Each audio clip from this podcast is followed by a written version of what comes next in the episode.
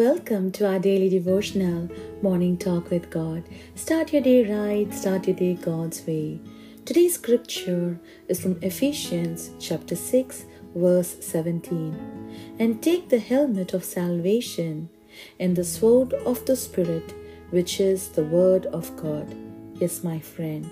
St. Paul tells us plainly that the sword of the Spirit is the word of God.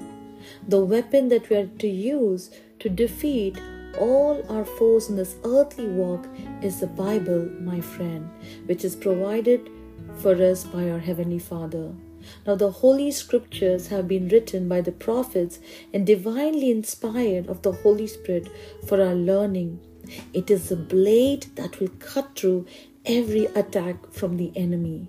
Bible says in Hebrews, For the word of God is living and active and sharper than any two edged sword, even penetrating as far as the division of soul and spirit, of both joints and marrow, and able to judge the thoughts and the intentions of the heart.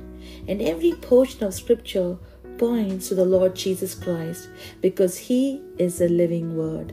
It is the sword of the Spirit that Lord Jesus grasped when he was tempted of Satan in the wilderness, my friend. When Satan comes with every false accusations, every doubt it plants in your mind, it is the word of God that is a weapon of victory.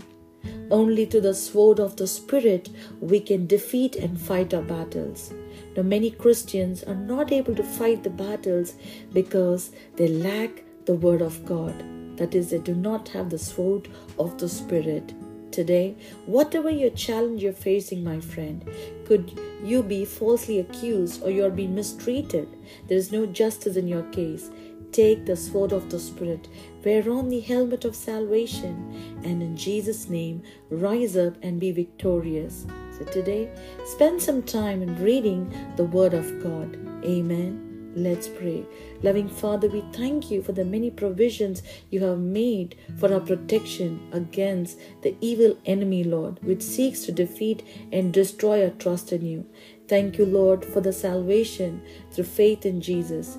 Teach us your word this day, Lord, so that we may be effective in our life and walk with you, and may we be witness to others. In Jesus' name I pray. Amen.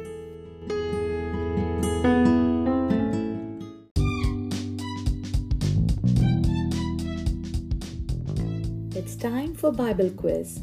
Today's Bible question Ephesus was one of the greatest cities in the Roman Empire.